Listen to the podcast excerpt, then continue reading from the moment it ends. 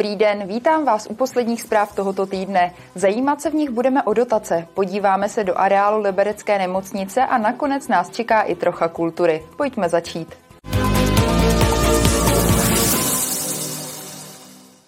Výstavba Centra urgentní medicíny omezí přístup i pohyb v areálu Krajské nemocnice Liberec. Od úterý 11. dubna bude jedním z největších zásahů odříznutí budovy D od zbytku zdravotnického komplexu. V areálu nemocnice navíc ubydou parkovací místa a nejspíše se zdraží parkovné. Rozsáhlá stavba Centra urgentní medicíny v Liberecké nemocnici za více než 3 miliardy korun pomalu začíná. Od příštího úterý tady stavební firma oplotí staveniště a místo se stane pro všechny kromě dělníků nepřístupné. Ten nejzásadnější moment je omezení parkování uvnitř areálu Liberecké nemocnice. Tady na tomto místě, kde teďka stojíme, bude vystavěn plot, který ohraničí celé to budoucí staveniště. To znamená, že ta nemocnice nemocnice přestane být tak lehce průchodná jako do posud. Parkování v areálu se nejspíše zdraží. 30 minut zůstane zadarmo, každá další půl hodina ale bude stát v řádech 100 korun.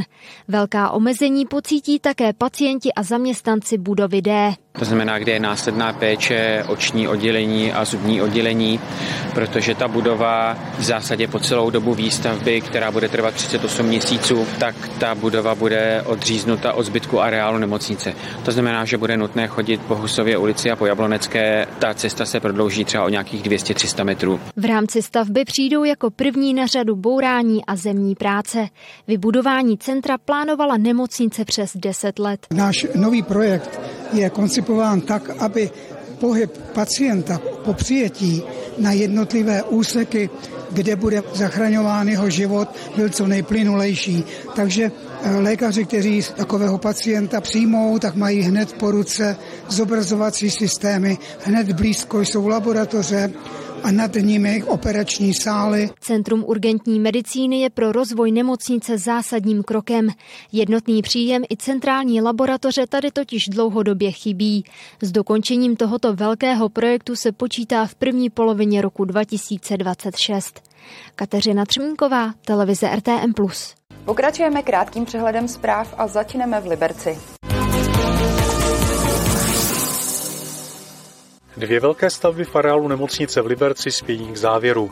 První je rekonstrukce budovy patologie za téměř 23 milionů korun. Druhou výstavba pavilonu nukleární medicíny, která si včetně vybavení vyžádá zhruba čtvrt miliardy. Oprava patologie by měla skončit v červnu. Pavilon nukleární medicíny by si měla nemocnice přebírat koncem dubna.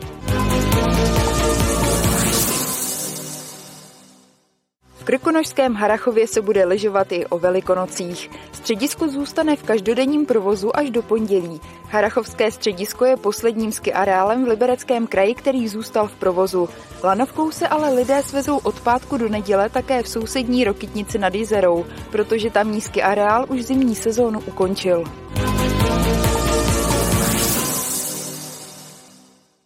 Staronovým trenérem hokejistů Liberce se stal Filip Pešán, nahradní Patrika Augustu. Bývalý kouč české reprezentace se na lavičku Bílých tigrů vrací po čtyřech letech. Augusta se na pozici hlavního kouče posunul z role Pešánova asistenta. Svůj konec v Liberci potvrdil bezprostředně poté, co Liberec vypadl ve čtvrtfinále s Radcem Králové po porážce 1-4 na zápasy.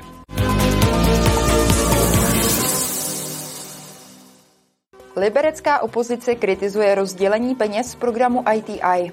Obce v liberecko-jablonecké aglomeraci z něj mohou v příštích letech čerpat přes 1,5 miliardy korun. Opozici se ale nelíbí, že Liberec nepřipravil žádné projekty na regeneraci sídlišť. Bylo by to podle ní důležitější než například úpravy náměstí v centru města. 1 miliarda 600 milionů korun. Tolik peněz je v programu ITI určeno pro Liberec, Jablonec nad Nisou a dalších 45 okolních obcí. Každá si mohla přihlásit své projekty a Liberec v tom podle opozičního hnutí LOL nebyl příliš úspěšný. Zatímco Vratislavice mají třeba 100 milionů na v podstatě zbytečnou náplavku, kde se má zrevitalizovat území, které je z jedné strany za továrnou, z druhé strany je tam zástavbe a opravdu nikdo tam nechodí, tak v Liberci se nedostala ani jedna koruna na liberecká sídliště, což byl jeden z hlavních předvolebních slibů snad všech stran. Na libereckých sídlištích přitom žije 40 tisíc lidí a zlepšení prostředí je tam potřeba. I když se podíváme tady, a to je jakoby lepší, jeden lepší panelák, tak je tam nedostatek parkovacích ploch, špatně upravená zeleň, neupravené trávníky, málo dětských hřišť a žádné odpočinkové zóny. A přímo na tohle by se ty peníze daly použít, protože tam je velký balík na takzvanou modrozelenou infrastrukturu. Tedy na síť vodních a zelených prvků, které se využívají k řešení klimatických problémů, udržení vody ve městech, zlepšení ovzduší či zmírnění mikroklimatu. Jenomže právě v tomto požadavku je podle náměstkyně libereckého primátora problém. Má tam tolik omezení ten program, že ne všechno se nám do toho úplně spasuje, a nebo tam bude spousta neuznatelných nákladů. Navíc podle Prachařové ITI není jediný program, ze kterého může Liberec čerpat peníze. My máme ještě celou řadu možností, ať už je to národní program obnovy, ať už jsou to různé mezinárodní projekty. Opravdu ta škála projektová je široká. Podle opozice je ale problém v tom, že Liberec nemá dost připravených projektů, se kterými by se o tyto peníze mohl ucházet. Jan Punčochář, televize RTM+. V následující zprávě zamíříme k česko-polským hranicím. Harachov se opět pokouší prodat bývalou celnici na česko-polské hranici. Nemá pro ní totiž využití. Za areál o rozloze 9000 metrů čtverečních a schátralé budovy chce nejméně 61,5 milionů korun.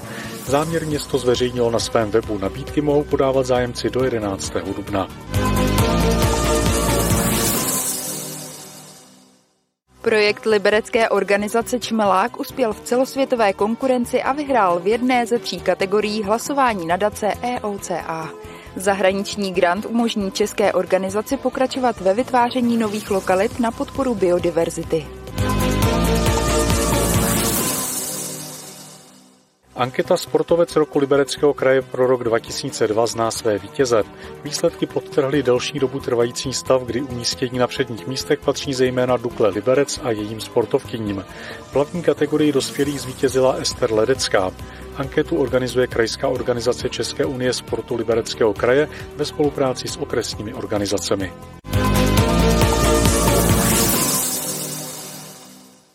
Sálem Jabloneckého divadla se nesly tóny vrcholného díla Antonína Dvořáka Requiem. Skladbu nastudoval orchestr a sbor Severočeského divadla Ústí nad Labem. Premiéru mělo toto dílo před více než 120 lety v anglickém Birminghamu. Skladbu Requiem skomponoval známý český skladatel Antonín Dvořák na začátku vrcholného období své tvorby, a to v roce 1890. V Jabloneckém divadle ji zahrál orchestr a sbor Severočeského divadla Ústí nad Labem. Musím říci, že s ústickou divadelní formou máme velmi dobrou komunikační, ale i uměleckou spolupráci velmi dobře ošetřenou. Po tomto večeru například máme připravený na květen operetu Čardašou princeznu eh, v podání, kde se nám představí hlavní hosté eh, Tereza Mátlová a Dušan Rušička. Na pódiu se sešlo více než 50 umělců. Dirigoval je ředitel Severočeského divadla Miloš Formáček.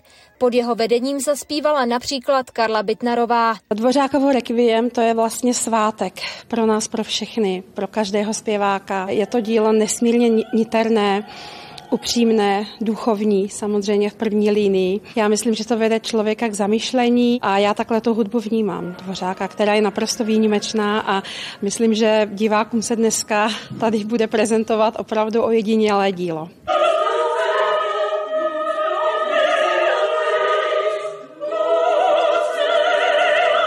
Ojedinělý počin Antonína Dvořáka si vychutnalo několik set diváků. Musím říci, že jsem měl trošinku obavu, jak se bude vůbec tento koncert líbit a vzhledem k tomu, že začínají ty nejprestižnější svátky křesťanské, do jaké míry ta návštěvnost bude v tomto směru ovlivněna, protože řada jablonečáků odjíždí třeba na prodloužený víkend, tak ta návštěvnost se bude pohát kolem 200 lidí, což si myslím, že je to velmi pěkné číslo. Také příští týden potěší jablonecké divadlo milovníky klasické hudby.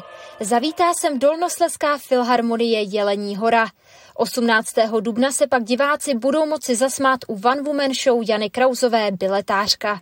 Kateřina Třmínková, televize RTM+.